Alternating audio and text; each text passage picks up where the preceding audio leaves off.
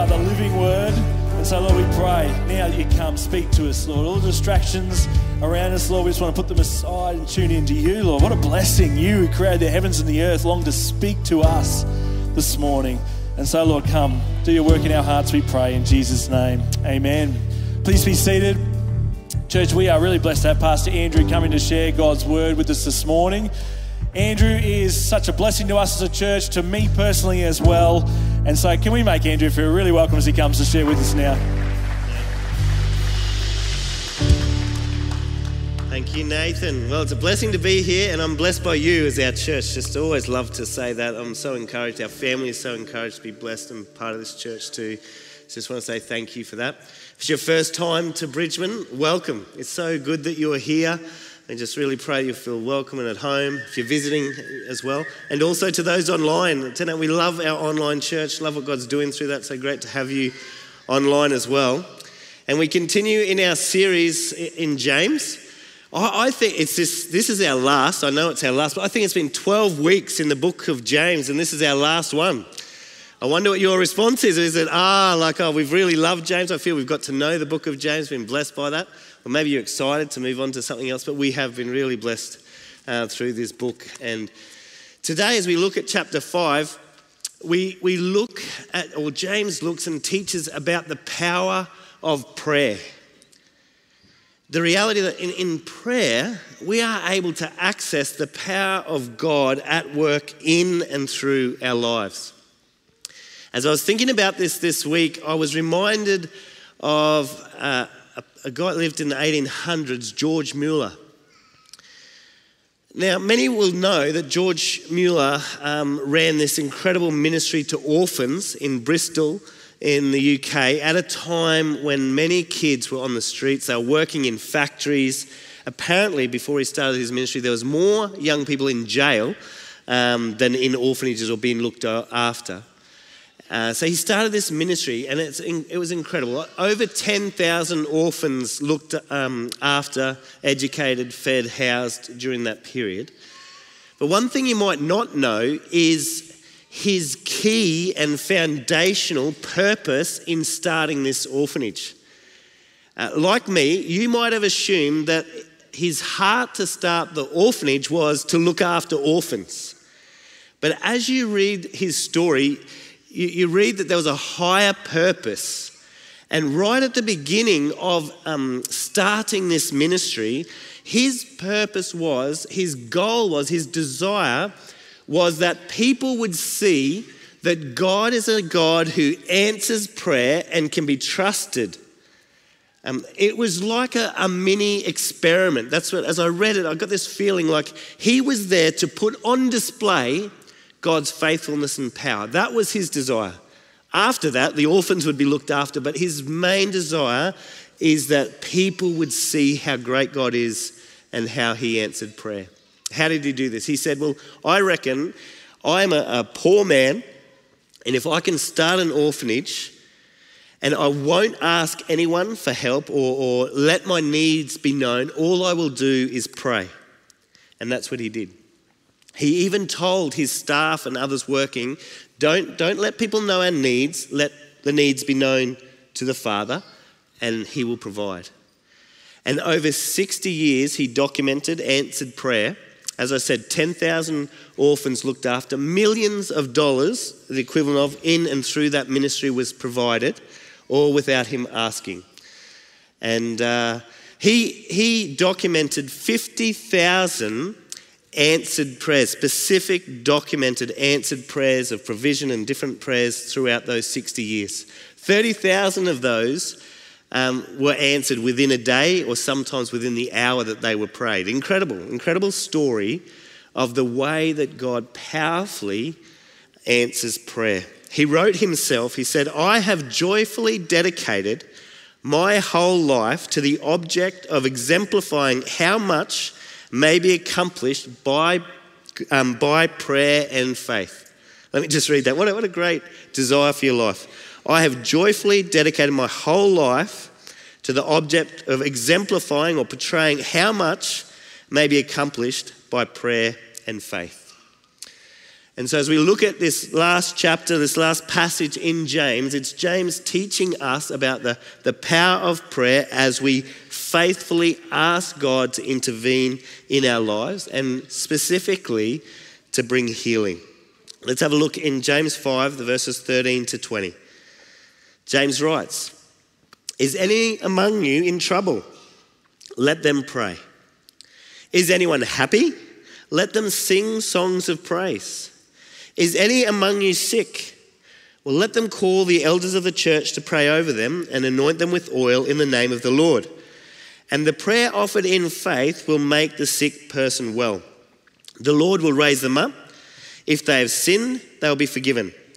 Therefore, confess your sins to each other and pray for each other so that you may be healed. The prayer of a righteous person is powerful and effective." I like this little verse. Elijah was a human being, even as we are. Basically saying, you read the miracles of Elijah, incredible, but just remember, he was a person just like you and I. He prayed earnestly that it would not rain and did not rain on the land for 3.5 years. Again, he prayed and the heavens gave rain and the earth produced crops. My brothers and sisters, if one of you should wander from the truth and someone should bring that person back, remember this. Whoever turns a sinner from the error of their ways will save them from death and cover over a multitude of sins. Now, the first few verses here sort of speak about the foundational basis of prayer coming out of a place of relationship and communion. Like, that is God's desire, to know us and to relate to us and commune with us. It's a relationship. Day by day, moment by moment even. And he says, if anyone is in trouble, let them turn to God and pray. On the other end of the scale, if anyone's happy, well, let them sing songs of thankfulness to God. Either way, wherever you are, whatever your circumstance is, turn to God and respond to him. If you're suffering, just come before him and ask for help, or in trouble. If you're happy, just sing songs of praise. And don't we read this in the Psalms, particularly through David, as his heart is day by day responding in relationship. But then he goes on to this specific need around prayer for healing. Not just a need for healing, but some steps or like a procedure, very practical advice. He says, "Is anyone among you sick? Let them call the elders of the church to pray over them and anoint them with oil in the name of the Lord. And the prayer offered in faith will make the sick person well. The Lord will raise them up. If they have sinned, they will be forgiven. Therefore, confess your sins to each other and pray for each other so that you may be healed. The prayer of a righteous person is powerful and effective." And so here we see James getting very practical again. Okay, if you're sick, maybe this person was bedridden, call for the elders of the church to come. It speaks of anointing with oil. Now, there's nothing magical about that, although just the scriptures speak of it being symbolic of being consecrated to the Lord, or coming under the anointing or the power of the Holy Spirit, bringing yourself before God in that way. And so here at Bridgeman, we want to find that. When I see something in the passage of scriptures like this, I'm like, well, here we go, God. Here's a particular situation, someone's sick, and here's particular direction that we can follow.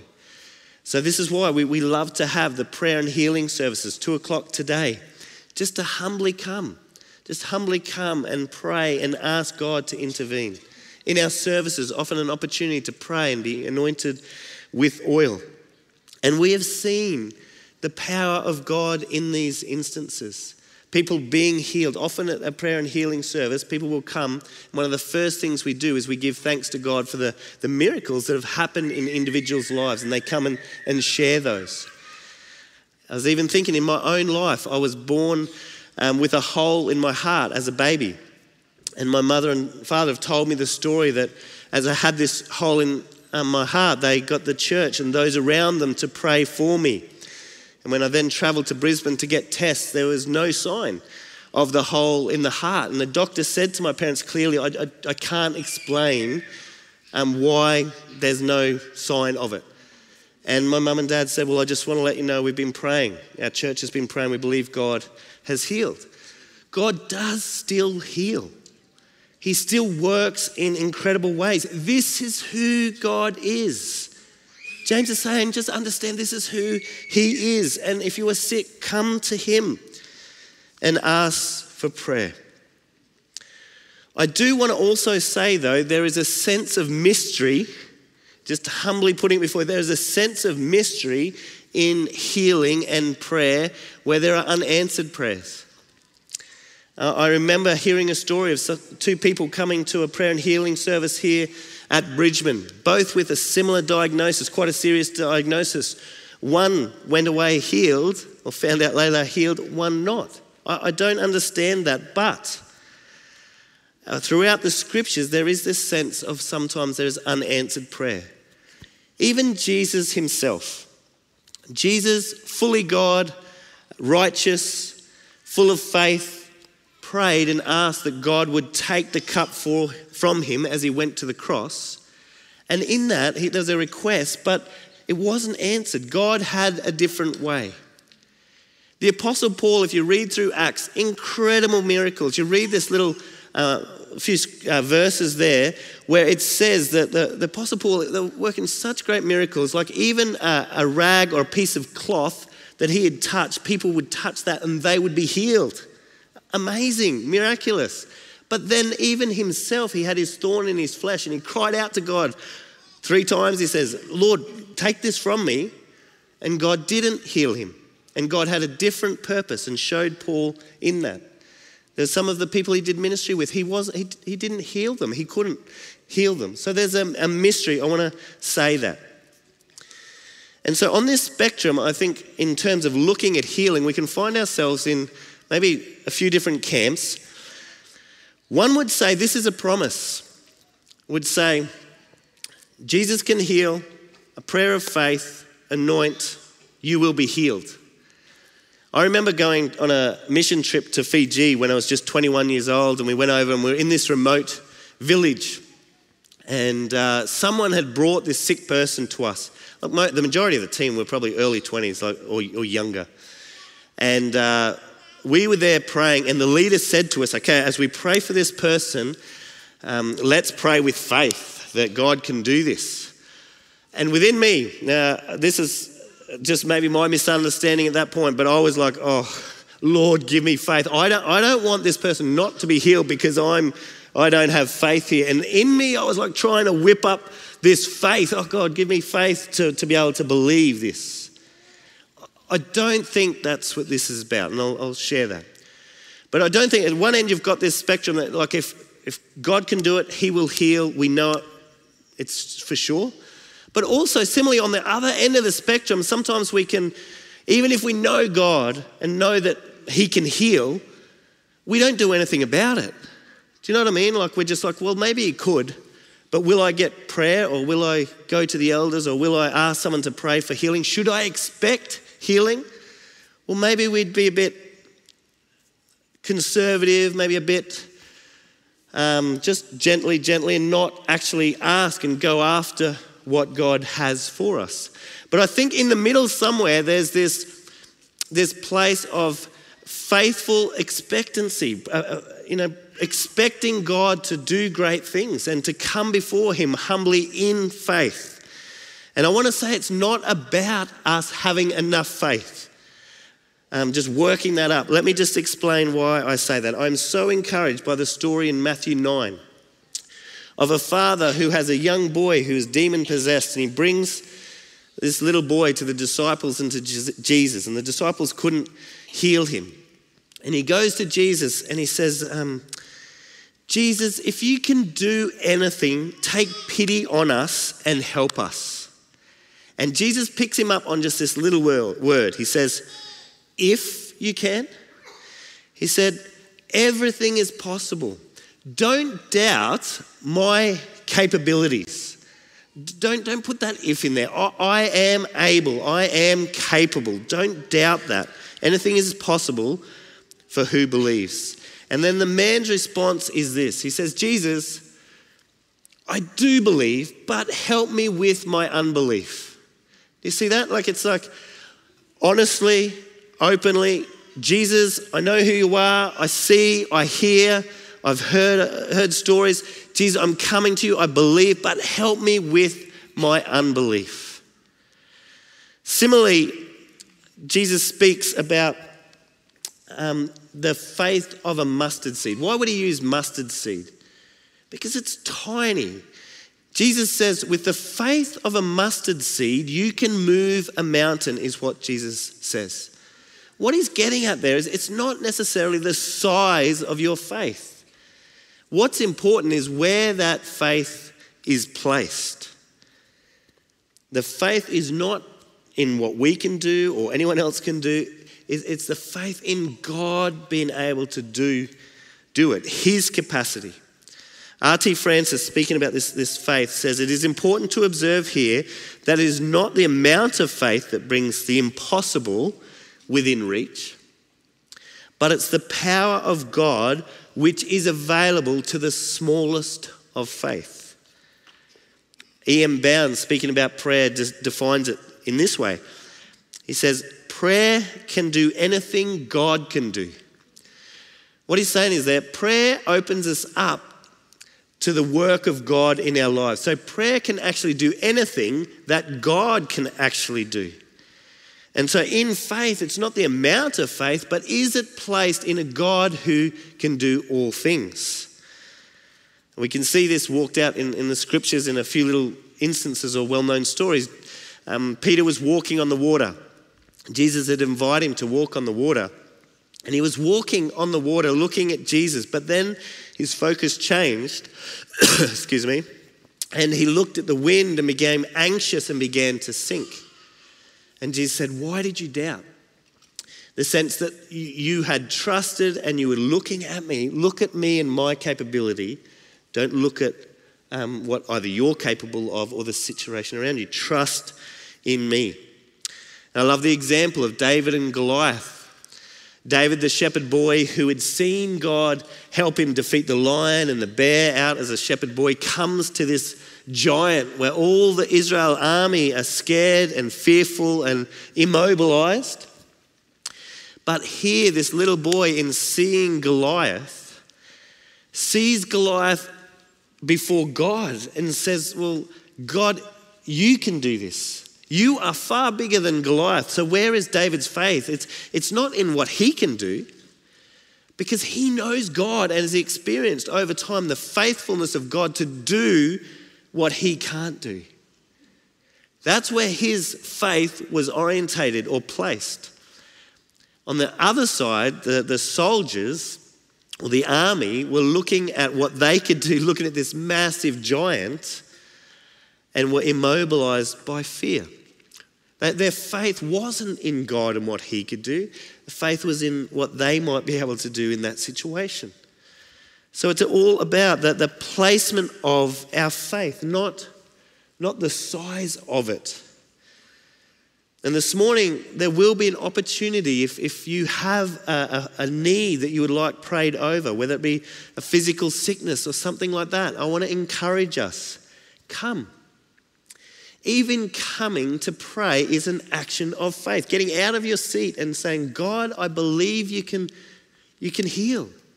I believe you can work in this situation. And even if it is just a mustard seed, even if you have to come like that man to say, well, God, I believe you can heal. I believe you can work in this situation. Help me with my unbelief. To trust him and to look for him. And I want to invite later people to come and just to ask for prayer and ask God to do it. But don't look at yourself and whether you're worthy or anything like this. Just look at him and his capability. The second part of this passage in praying for healing is this connection with a confessing of sin. In verse 15 it says, and the prayer offered in faith will make the sick person well. The Lord will raise them up. If they have sinned, they will be forgiven. Therefore, confess your sins to each other and pray for each other so that you may be healed. The prayer of a righteous person is powerful and effective.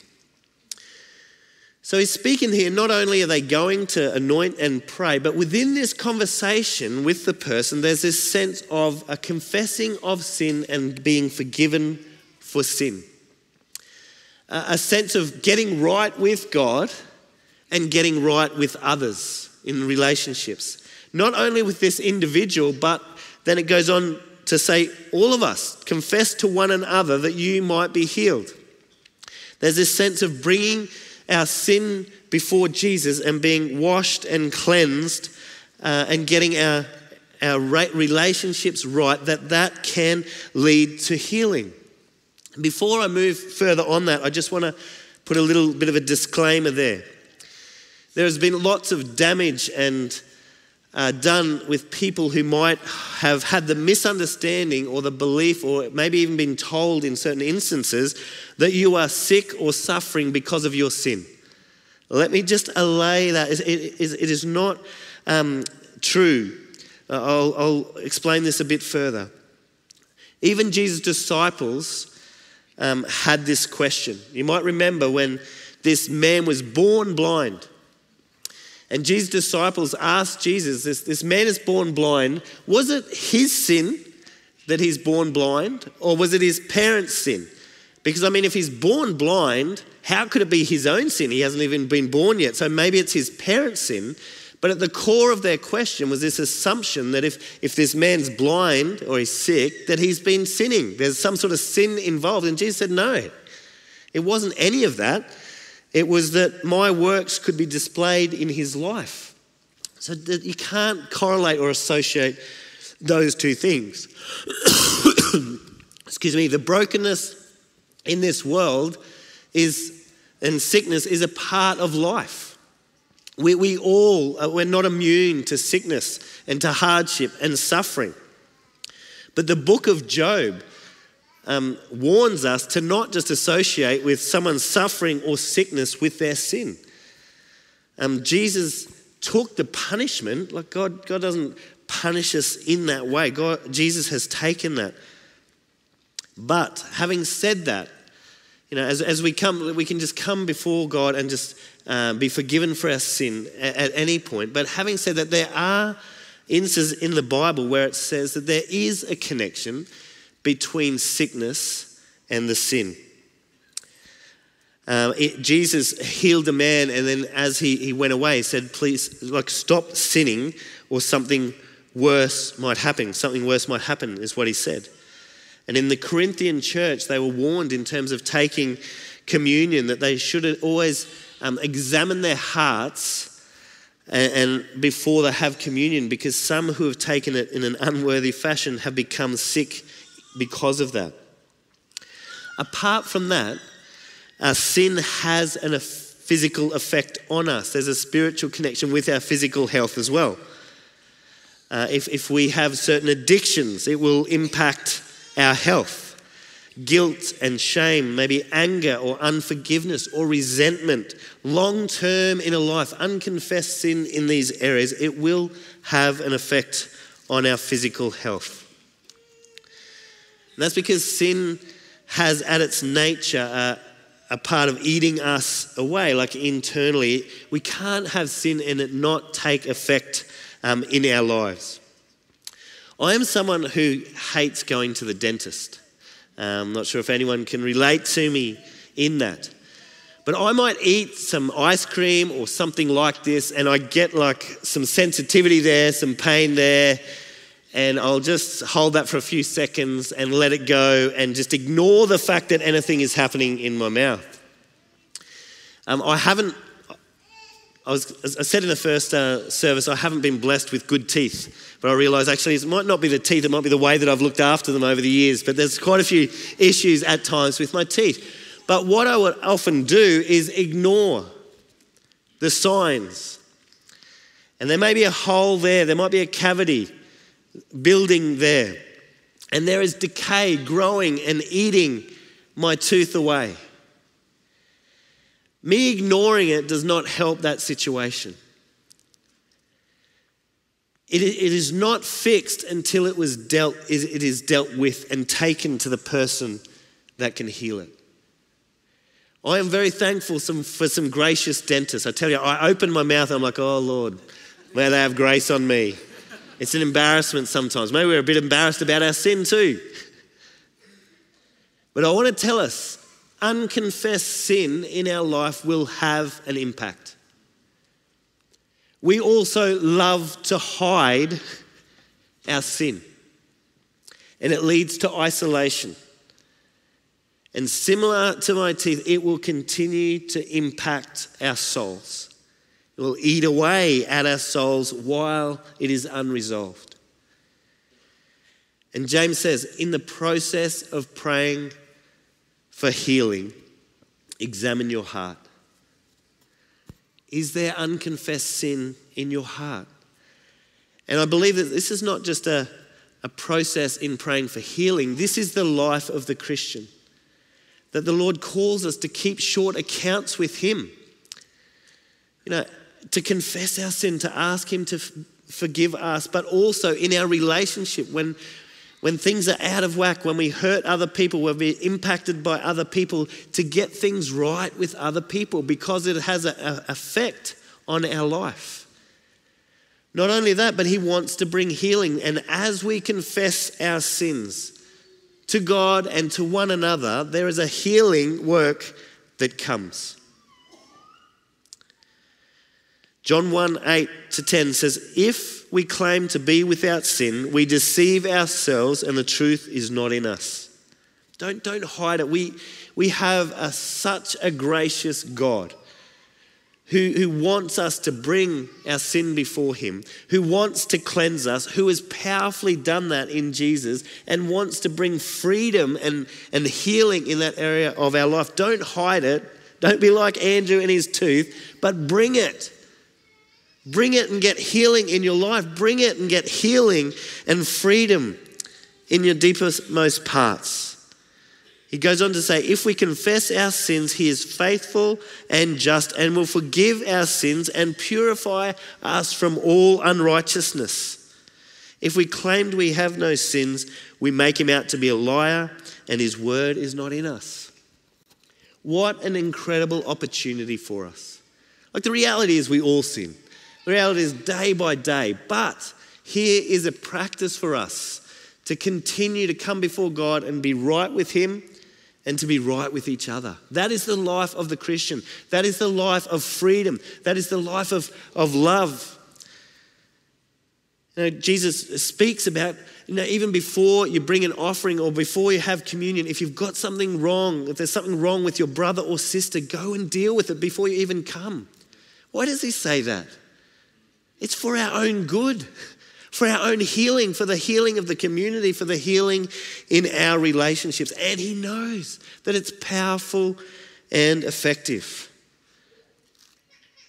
The other aspect of sickness is that it humbles us, that we know our own vulnerability and fragility in the midst of sickness. And even in that, as we come humbly before God, He can do a great spiritual work in us. A number of people have testified that in this church, that as they've been through a sickness journey, that as they've humbled and seek God and experienced God, they've experienced His grace in a way not that they hadn't experienced before, because they've needed Him, they've drawn close to Him, and there can be a healing that comes from that rather than living independent from God. Many have said that I would not trade my sickness, that journey, health journey, for the world, because of what God has done in the midst of it. There's also the sense that unforgiven sin, the stress and the anxiety, the resentment, these things take its toll, but Jesus comes and cleanses and breaks through in these areas to give the greater freedom. It's amazing as we read these scriptures how God often can bring a story that so well illustrates what James is speaking about or the scriptures speak about. Nathan didn't mention it in this service, but in the first service, Andrew McNally and his mother Meryl were here in the service, and Andrew's father Brian died through the week. And Elise, I think his sister, is listening online as well, and we share our sympathies with you, Elise. But I spoke to Andrew during the week around this story. And a little over 10 weeks ago, Andrew was here in this church, and He'd known that his father was sick, and he was prompted just to reflect on his relationship with his father. And in that, he reflected that there was a distance. And he was talking to Pastor Matt here, and he said, "Look, there's just a distance in our relationship." And in the course of that conversation, through Matt, Andrew was prompted to go to his father and ask for forgiveness for his part in the distance in that relationship. And just a bit of a backstory: Andrew's father had been, he was a Christian, but had struggled with alcoholism for 20 years. And that had really damaged some of the relationships in the family. And so Andrew, you know, not judging there, like we all bring our sin, and he was very honouring of his father. There's no judgment there, but that was the case for them. And a lot of their relationship had been impacted by his father's alcoholism. And that following week, he rang his father and he said to his dad, he said, "Dad, you know, now that I'm a father, I realise it's a pretty tough gig. It's hard to be a father. And I know there's some distance between us, but I want to say sorry for my part in that distance in our relationship. I want to ask for your forgiveness for that." And Andrew said it was a powerful conversation. His dad said to him, Andrew, there's nothing I hold against you. You are forgiven." But Andrew said everything changed in his father's life in that moment. His father's heart was healed. He had this addiction to alcohol that in the next 10 weeks he didn't have. There was no need for any medication or anything like that. There was freedom in that area of his life. Not only that, but through that simple confession, there was healing, not just in Andrew's relationship with his father, but also with his sister Elise and his mother Meryl. Complete reconciliation.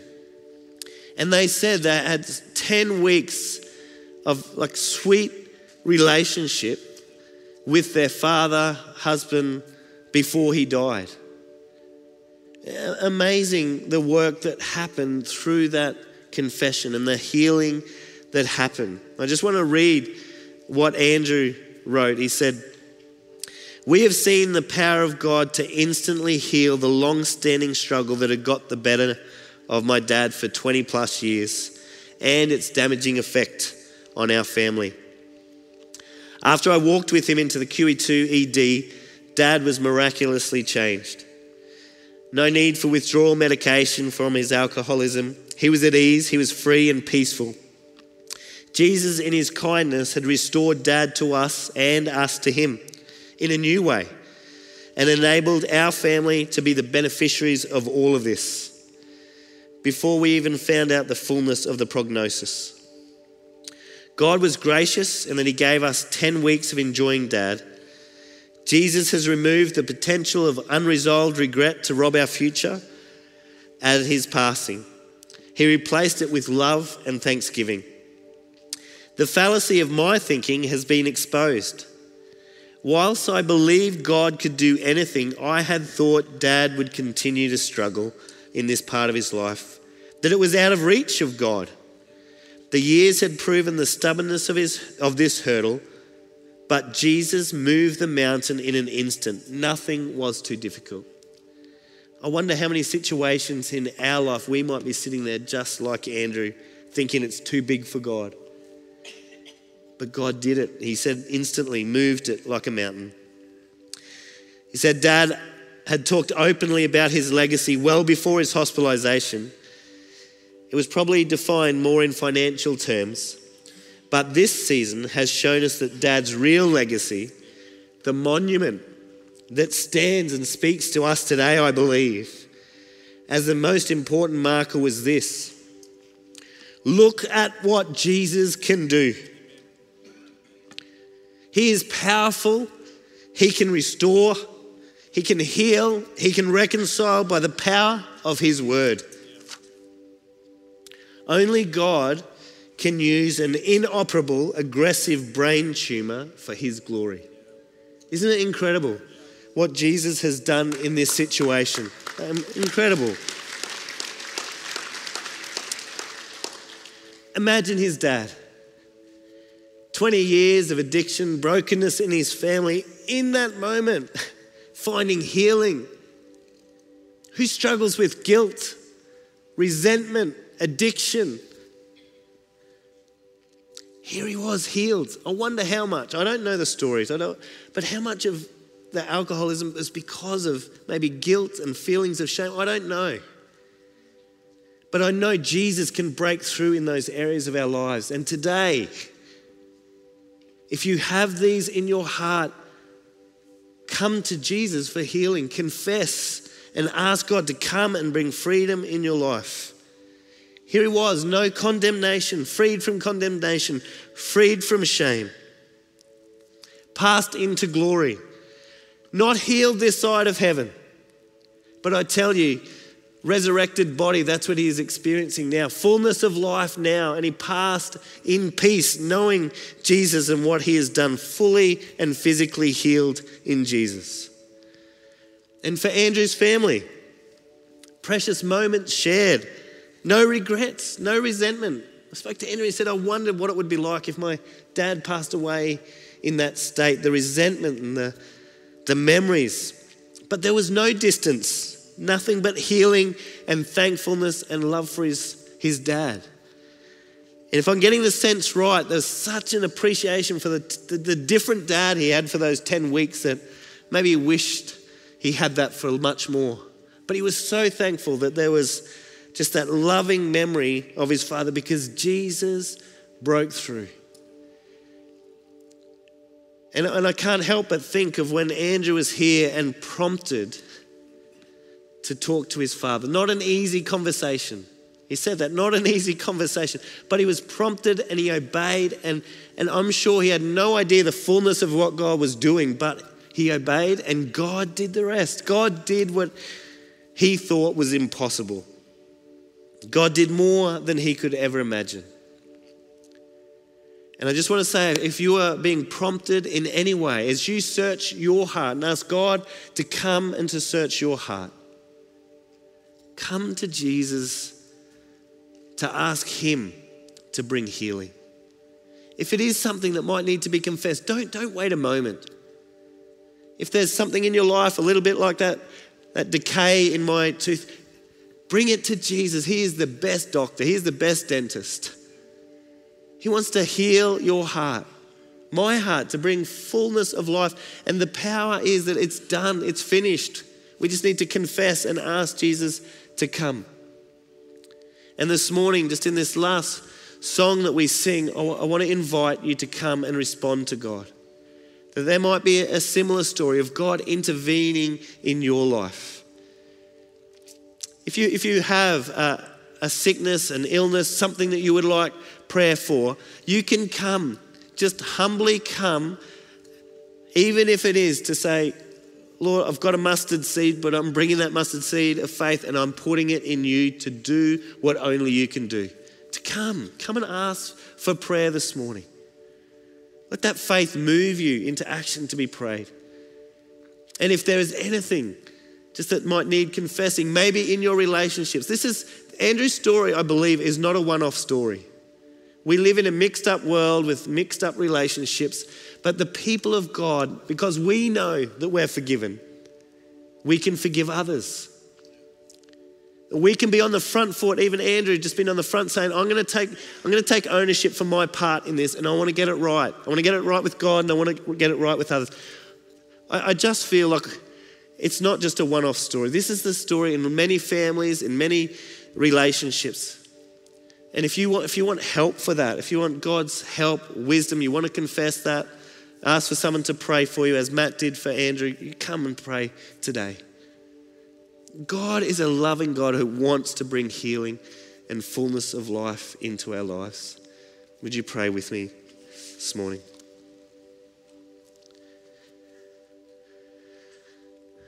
Jesus, I want to thank you that you are still a living God. And you are still doing the work, bringing your kingdom into the lives of people day in, day out now, 2,000 years after you left this earth. And I thank you, Jesus, Thank you, the Holy Spirit, with us here today. I thank you that you speak. I thank you that you prompt. And Lord, we just want to be obedient to that.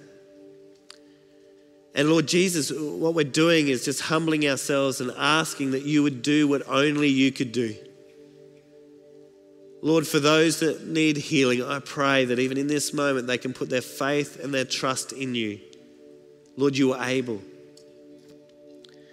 Lord, for those of us with broken relationships or sin that might need to be confessed, Lord, help us not to hide that, not to allow it to isolate us.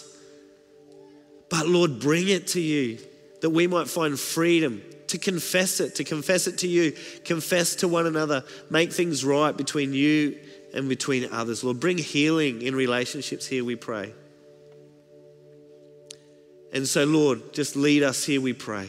Thank you for your truth. Thank you for your word. Thank you for your presence here with us today. We just commit these things into your hands in Jesus' name. Amen. We're going to continue to worship, but there will be some oil here if you want prayer and anointing. The prayer team and pastors will be here to pray as we sing this song. Come, just come in faith to seek God and to ask him to intervene in your situation. Let's do that now.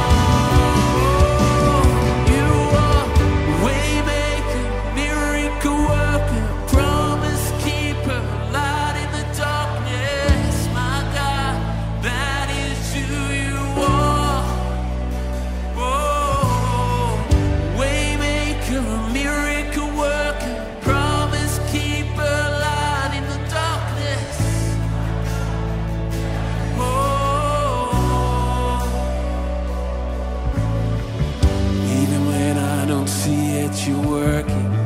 Even when I don't feel it, you're working. You never stop, you never stop working. You never stop, you never stop working.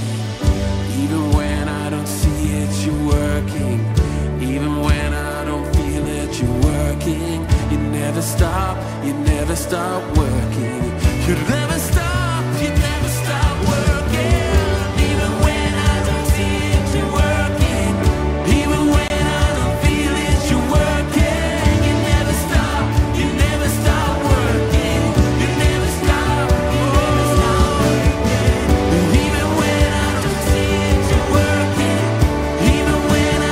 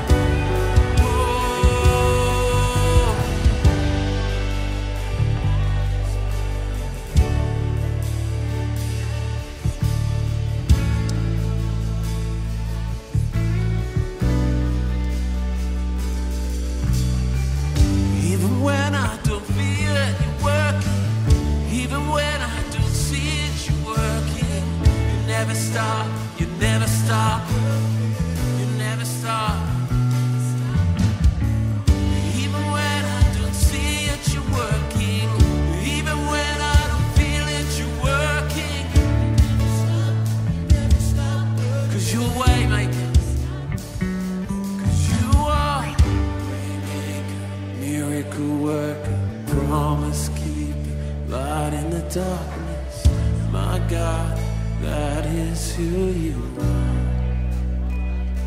You are the way maker, miracle worker, promise keeper, light in the darkness. My God, that is who you are. Way maker, miracle worker, promise keeper, light in the darkness. My God, that is who you are. That is who you are.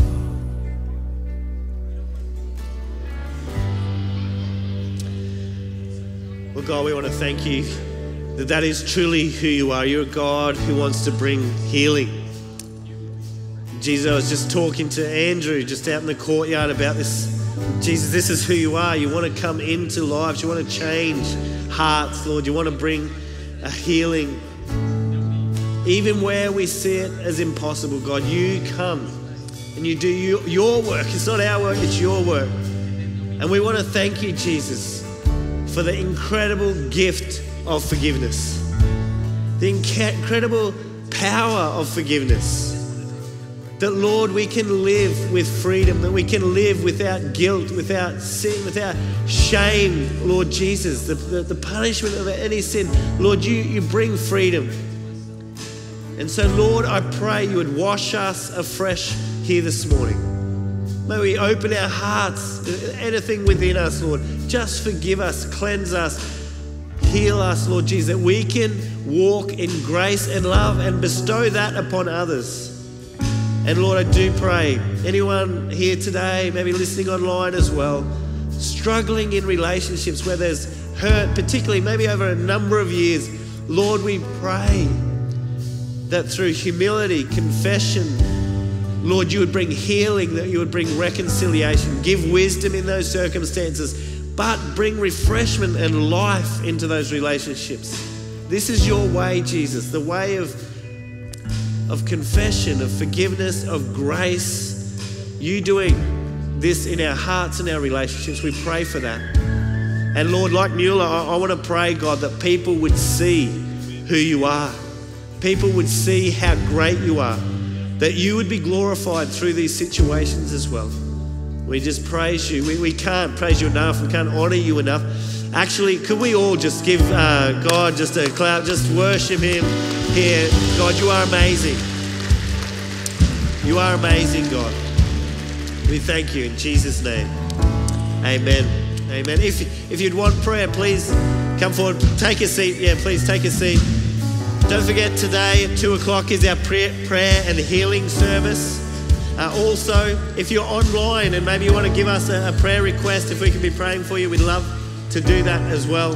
And again, drink up, coffee, apple juice, supporting the chaplains, that's all there, and the milkshakes for the kids too.